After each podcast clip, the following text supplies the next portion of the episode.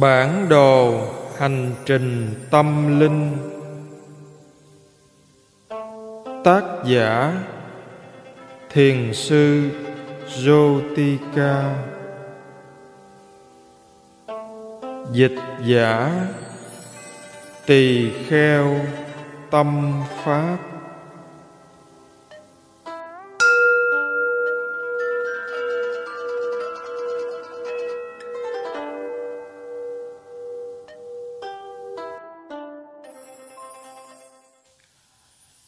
Chương 4 Tiếp cận tuệ giác thứ nhất. Chánh niệm hay biết tâm và đối tượng. Tiếp theo. Phần 3 Đức Phật nói rằng định thu được khi đi kinh hành mạnh hơn nhiều thu được từ thiền tọa. Đây là một điều quan trọng nên biết, bởi vì trong quá trình di chuyển nếu chuyên chú chánh niệm của bạn sẽ mạnh hơn.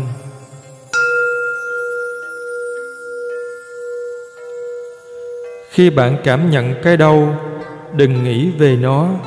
Thậm chí cũng đừng dùng đến từ đâu nữa. Mặc dù trong giai đoạn đầu thì bạn có thể niệm thầm đau đau. Nhưng tôi nhận thấy khi niệm đau, nó lại càng trở nên đau hơn bởi vì bạn đang diễn dịch nó ra là đau. Đau là một cái gì đó bạn không thích. Vì vậy, bạn phản ứng lại một cách tự động với từ đau. Nếu bạn không niệm đau mà chỉ quan sát cái đau sống với cái đau, bạn sẽ thấy nó rất thú vị. Tâm bạn có thể an trụ tại đấy trong một thời gian dài tôi có mấy người bạn, họ rất sợ đau và không muốn hành thiền bởi vì họ nghĩ rằng hành thiền sẽ rất đau đớn. Dần dần, họ cũng học thiền và sau một thời gian, họ trải nghiệm cái đau và sống cùng với nó. Họ phát hiện ra rằng nó rất thú vị. Cái đau đã cuốn hút tâm trí họ.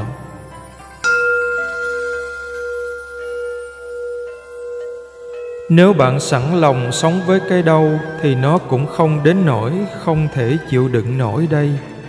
Còn nếu bạn không sẵn lòng, nó sẽ càng không thể chịu đựng được. Đó là cách tâm bạn nhìn cái đau. Mỗi khi cảm thấy đau đớn, hãy sống trọn vẹn với cái đau ấy. Thật ra, nó không giết bạn được đâu. Khi bạn thấy rằng đây đã đến giới hạn chịu đựng cuối và không thể tiếp tục ngồi như thế này được nữa. Lúc đó, hãy thay đổi tư thế một cách thật chậm rãi. Dịch chuyển từng mm một và nhìn cái đau đang giảm dần đi. Nhìn toàn bộ tổng thể và nhìn cả cái tâm mình nữa. Khi đã bớt đau, tâm bạn trở nên thoải mái hơn một chút. Ô, bây giờ thì thoải mái rồi cảm thấy đỡ hơn rồi. Rồi lại dịch chuyển thêm một chút nữa, thoải mái hơn nữa. Dịch chuyển thêm nữa và tìm được một tư thế ngồi không bị đau. Bạn cảm thấy hạnh phúc, thoải mái và tiếp tục hành thiền. Ngồi một tiếng hoặc thậm chí có lúc ngồi đến hai tiếng. Ở miến điện, một số người ngồi được năm sáu tiếng, có người ngồi lâu hơn có thể bạn không tin, nhưng có người ngồi được 24 giờ, không ăn uống gì cả.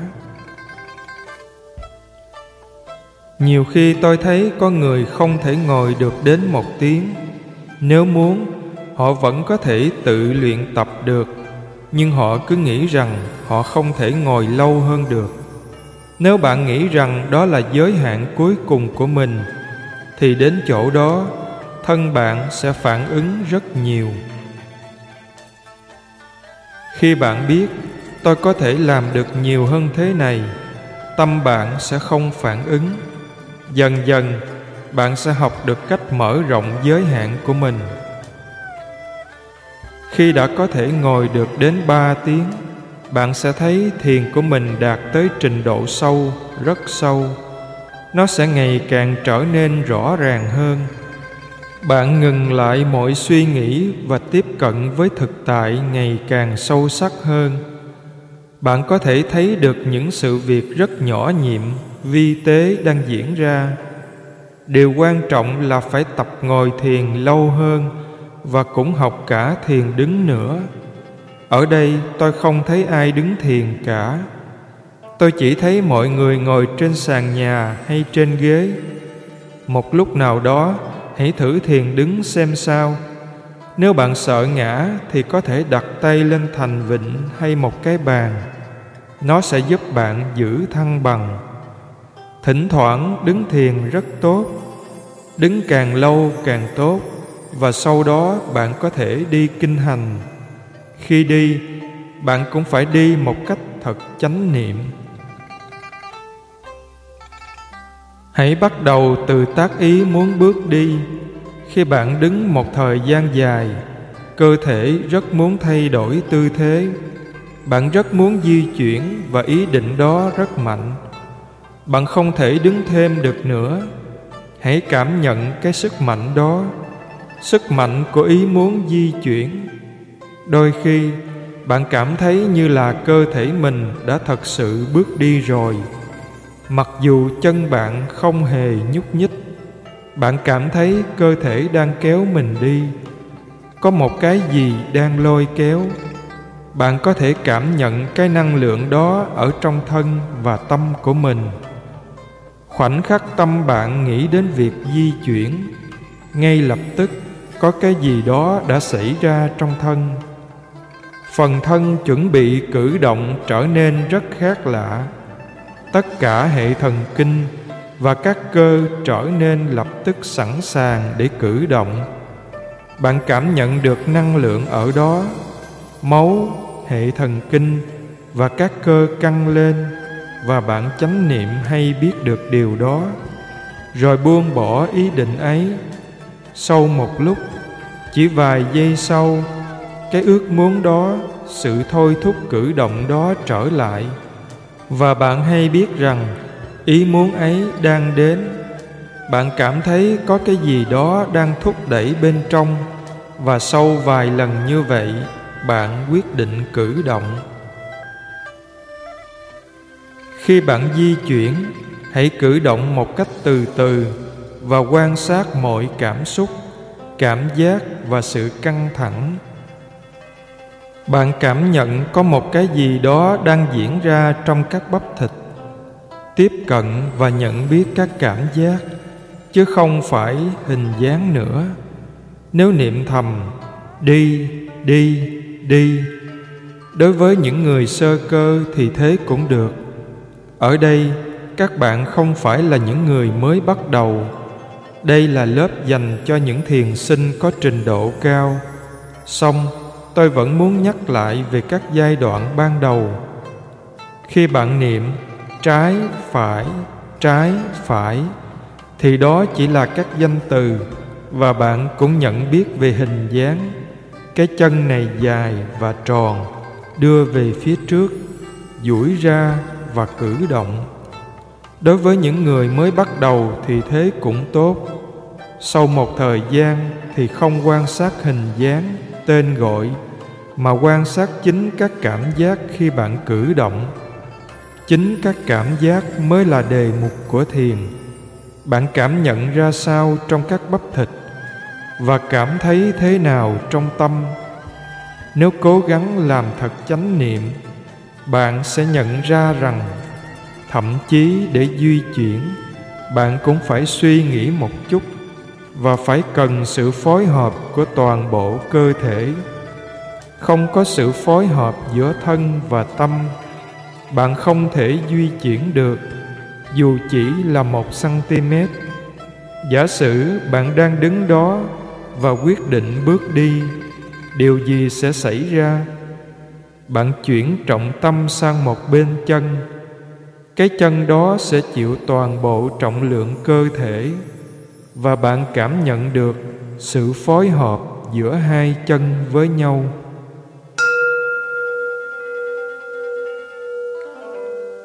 Để duy chuyển được không phải là chuyện đơn giản. Phải có một quá trình rất phức tạp. Hãy tự gây hứng thú và nhiệt tâm cho mình. Đừng vội vàng làm điều gì cả.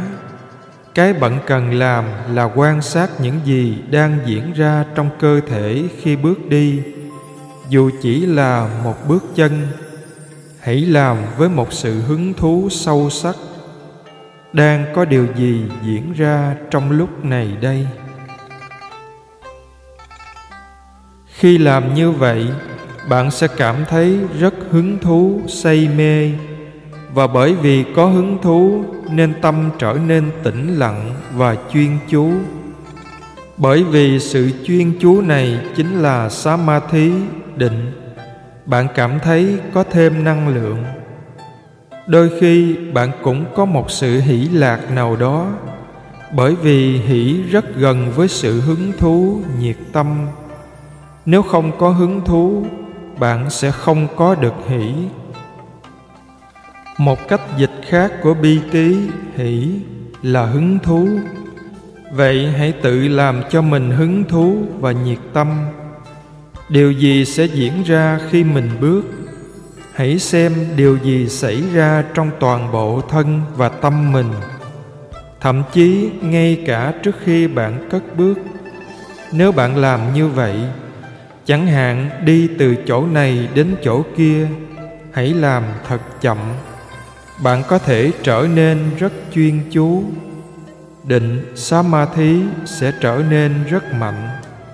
Một số người nói rằng đi kinh hành không tốt vì bạn không phát triển được định. Có thể người đó chưa từng thử bước đi với sự hứng thú và nhiệt tình sâu sắc. Nếu bạn làm với sự hứng thú và nhiệt tình sâu sắc, bạn sẽ phát triển được một mức định rất mạnh.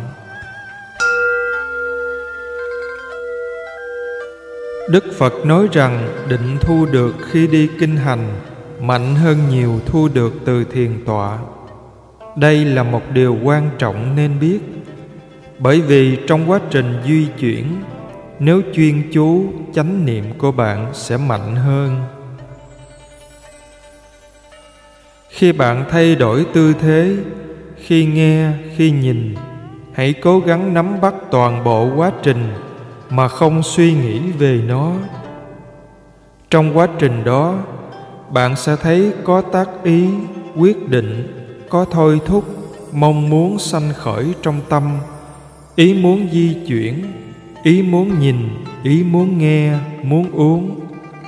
Đôi khi đang ngồi thiền, bạn chợt cảm thấy khát nước, bạn muốn uống nước. Thôi thúc đó rất mạnh, bạn cảm nhận được nó. Có khi bạn thấy một cốc nước. Nếu được uống cốc nước đó thì thật là thích có lúc đang ngồi thiền, bạn thấy ngứa chỗ nào đó trên thân và muốn gãi. Trước khi gãi, bạn có thể thấy được ý muốn gãi. Bạn quyết định đưa tay gãi. Nhưng trước khi làm điều đó, bạn cảm thấy rất khác lạ. Bạn cảm nhận được sự thay đổi năng lượng trong tay mình. Có một cái gì đó đang diễn ra ở đó bạn còn thấy được trong tâm hình ảnh tay mình đưa ra gãi nữa. Nhưng cánh tay thật của bạn thì vẫn chưa nhúc nhích. Hãy hay biết tất cả những điều này. Cử động một cách chậm rãi, gãi rồi chậm chậm đưa tay về chỗ cũ và tiếp tục hành thiền. Những điều tôi giảng ở đây thật ra rất đơn giản nhưng thường những điều đơn giản lại rất khó làm. Chúng ta hay làm mọi việc trở nên phức tạp hơn. Để hành thiền thì rất đơn giản. Bạn có thể làm được không? Bạn có sẵn sàng để trở thành đơn giản không? Bây giờ tôi sẽ dành thời gian cho các bạn hỏi. Khi tôi nói về tâm và đối tượng, thực chất đó là tuệ phân biệt danh sắc là tuệ giác đầu tiên. Không có chúng sanh nào cả, không có tên gọi danh xưng, không có hình dáng, chỉ có cảm giác và tâm hay biết. Bạn rõ biết có một cảm giác và một tâm hay biết. Cảm giác là một hiện tượng tự nhiên, và tâm hay biết cũng là một hiện tượng tự nhiên. Tâm này không phải là một chúng sanh, một người nào cả bạn không tạo ra nó do nhân duyên mà nó xảy đến. Khi bạn thấy hai pháp này một cách rõ ràng, thì đó chính là tuệ giác thứ nhất. Tôi sẽ nói kỹ về bốn tuệ giác đầu tiên để làm cho thật rõ ràng. Tôi không muốn bỏ sót điều gì cả. Sau tuệ thứ tư, phần còn lại sẽ tương đối đơn giản. Có mười tầng tuệ trong đó, bốn tuệ giác đầu tiên là những tầng tuệ giác quan trọng nhất.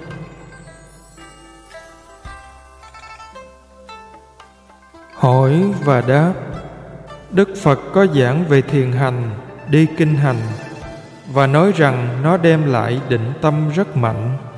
Bởi vì luôn di chuyển nên bạn cần tăng thêm tinh tấn để nắm bắt, theo dõi được cả tiến trình với một đề mục ổn định thì sẽ nắm bắt dễ dàng hơn, nhưng bạn sẽ buông lỏng, dễ vui.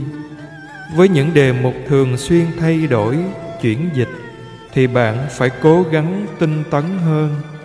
Một khi đã tăng trưởng tinh tấn và chánh niệm, bạn sẽ ngồi thiền dễ dàng và đơn giản hơn. Hỏi và đáp do sự nhạy cảm của thân, thực ra của làn da và cả sâu bên trong các bắp thịt, bạn cũng cảm nhận được một cái gì đó.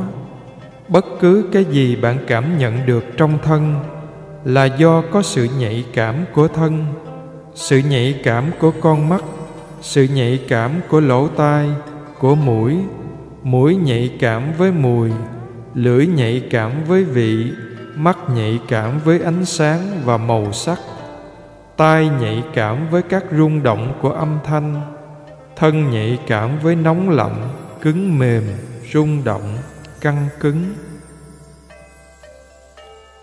Hỏi và đáp.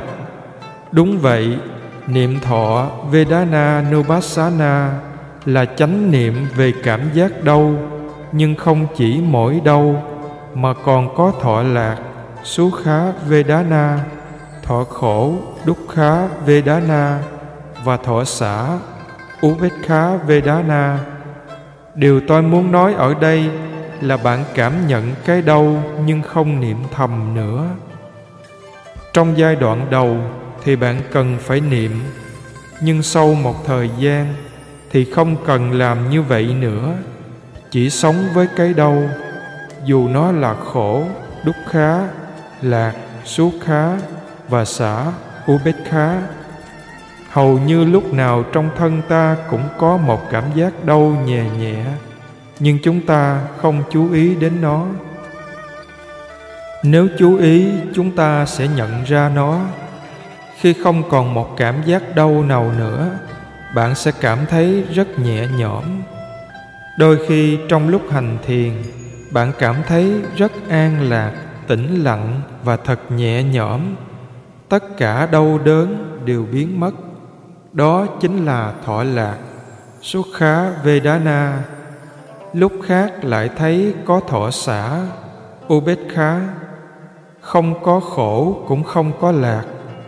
Đối với nhãn căn, cảm nhận của con mắt thì chỉ có thọ xả ubekha đối với mùi cũng vậy, khi mùi bay đến mũi bạn không hề thấy đau chút nào. Bạn chỉ biết rõ mùi đó, không có lạc hay khổ gì ở đây cả. Khi ngửi một mùi thật khó chịu, thân và tâm bạn phản ứng lại mùi đó. Đó lại là một tiến trình khác. Tôi có một người bạn không may bị tai nạn. Sau đó anh chẳng còn ngửi được mùi gì nữa anh ta có thể làm việc ở một nơi rất hôi thối mà không hề phản ứng. Hỏi và đáp, bạn cảm thấy một bên chân nặng hơn phải không? Nghĩa là bạn cảm nhận được sức nặng khi nhấc chân lên chứ gì. Bởi vì nó có trọng lượng, bạn phải vượt qua trọng lực, vượt qua lực đối kháng và bạn cần phải có một sự cố gắng nào đó để dở chân lên. Bạn thấy không? Chúng ta đã quá quen với cử động, đến nỗi cũng không biết phải tốn bao nhiêu sức lực để cử động nữa. Tôi sẽ cho bạn một ví dụ.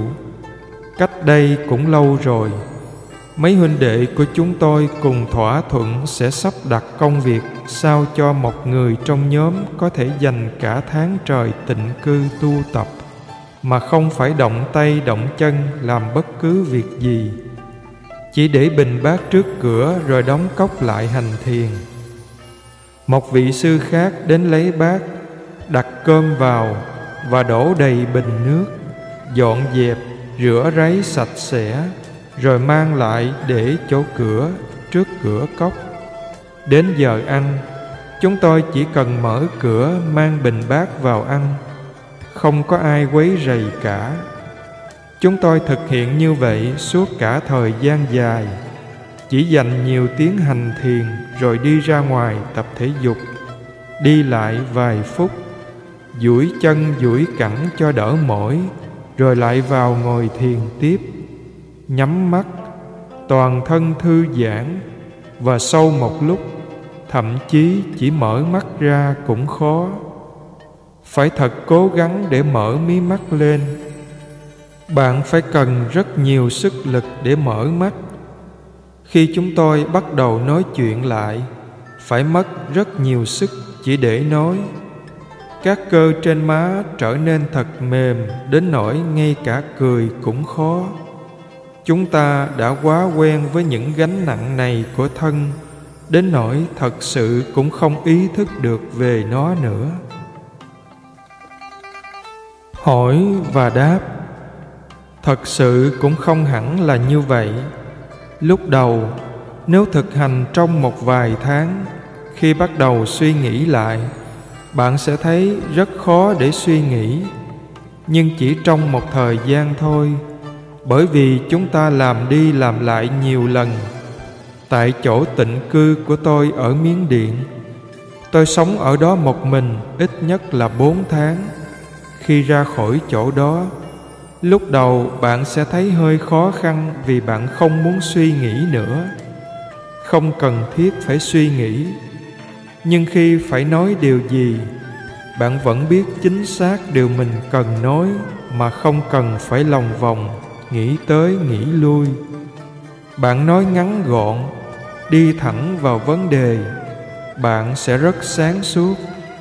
Khi muốn nói điều gì bạn hiểu rõ điều mình muốn nói và nói rất rõ ràng.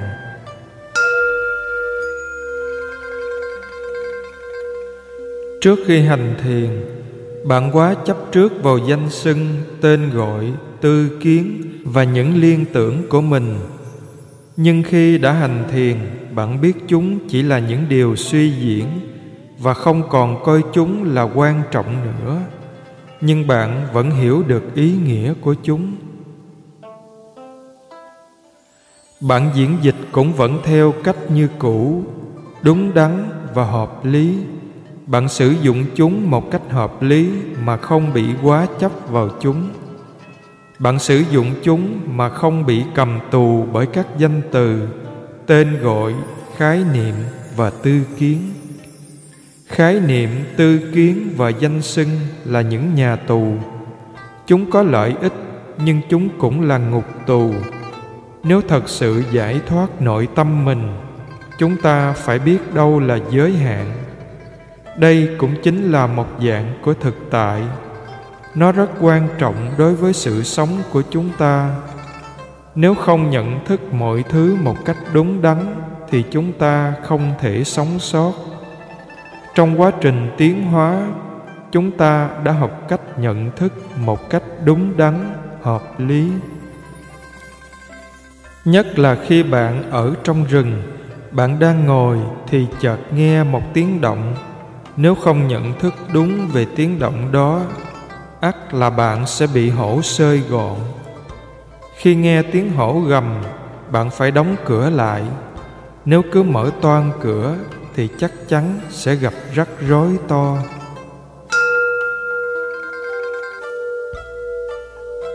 Nhận thức mọi việc một cách đúng đắn rất lợi ích. Nhưng nếu muốn vượt ra khỏi thực tại thông thường, bạn cần phải để tất cả những điều đó ở lại đằng sau. Hỏi và đáp. Đúng, điều đó đúng. Bạn có thể làm như vậy nó rất lợi ích cho việc phát triển những tuệ giác uyên thâm. Đối với những người mới bắt đầu, thì tôi sẽ không bảo họ làm như vậy, bởi vì tốt hơn cả là phát triển một cách dần dần. Nếu bỗng nhiên bạn bảo một người sống trong cái hang đó, trong một gian nhà nhỏ, không ra ngoài, chúng tôi sẽ mang thức ăn đến cho. Cứ sống ở đó trọn bốn tháng thì chắc người đó sẽ phát điên lên mất. Chúng ta luôn luôn cố chạy khỏi chính bản thân mình. Chúng ta không thể đối diện được với những gì bên trong chúng ta. Trong đó có biết bao nhiêu thứ trên đời. Tất cả các loại ký ức, cảm xúc, tình cảm và khao khát quá nhiều trong đó. Nếu đột ngột bạn làm như thế mọi thứ sẽ bùng nổ ngay lập tức. Hãy học cách làm việc đó dần dần. Không dễ dàng để có thể sống với chính mình trong mọi lúc được đâu. Nếu bạn học được cách sống với chính mình, chỉ quan sát và buông bỏ, không phản ứng, bạn sẽ phát triển được một mức định thâm hậu và uyên áo hỏi và đáp. Thật ra, nó đến một cách tự nhiên. Bạn không phải cố ý làm gì cả, nó tự xảy ra. Nếu bạn có thể làm được chỉ một việc này, làm thật trung thực, rõ biết những gì đang diễn ra mà không suy diễn sai lầm bất cứ điều gì, phần còn lại sẽ tự xảy đến. Đó chính là nét đẹp của đường tu tập nếu bạn chân thành chánh niệm, thì những thứ còn lại sẽ đến một cách tự nhiên. Bất cứ khó khăn nào xảy đến, nếu chánh niệm hay biết nó, một vấn đề băn khoăn trong tâm, không biết phải làm gì bây giờ, hãy chánh niệm biết nó rồi xả bỏ. Nếu làm được như thế, tâm bạn sẽ trở lại yên tĩnh. Sau một thời gian, bạn sẽ biết phải làm gì bạn sẽ thấy ra được điều phải làm mà không cần phải suy nghĩ. Nhiều người học thiền với sư phụ tôi, họ thường đến hỏi hết câu này đến câu khác. Sư phụ rất nhân hậu, rất kiên nhẫn mà trả lời mọi câu hỏi. Nhưng sau đó sư phụ thường nói thêm, hãy chánh niệm hơn nữa, rồi con sẽ tự tìm được câu trả lời cho chính mình đó thật sự là một điều rất quan trọng. Bởi vì giờ đây, khi sư phụ không còn ở trên đời nữa, thì ai sẽ là người trả lời các câu hỏi đó đây? Tên thật của sư phụ tôi là trưởng lão Dhamma nandiyá hỏi và đáp, đúng, khi thật sự chánh niệm, đôi lúc tâm bạn không còn nghĩ được nữa nhất là khi bạn đã phát triển được một mức định và tuệ giác nhất định. Mặc dù bạn cố hướng tâm đến đối tượng khác, nó cũng không đến đó. Nó sẽ quay trở lại, bạn phải làm gì? Cứ mặc kệ nó, ngừng lại tại đấy một lúc, rồi sau khi cảm thấy đã sẵn sàng để làm công việc khác, thì hãy tiếp tục làm khi tâm chưa sẵn sàng thì đừng cưỡng ép nó. Điều này hơi giống với trạng thái bị thôi miên. Bạn không nhanh chóng xuất ra khỏi trạng thái đó ngay. Nó là một loại an định, và vì vậy, bạn cần có thời gian và xuất ra nó một cách từ từ. Trong thiền vipassana, bạn có thể rất chú tâm khi ở trong trạng thái đó, đừng tự ép mình phải nhanh chóng xuất ra khỏi nó. Bạn phải từ từ một vài phút là đủ để chuẩn bị tâm. Suy nghĩ quả là một gánh nặng. Khi bạn thật tĩnh lặng và an bình, nếu không có một suy nghĩ lao sao nào khuấy động tâm, bạn có thể an trú trong trạng thái đó. Thật quả là thú vị khi viễn ly tách mình ra khỏi thế giới.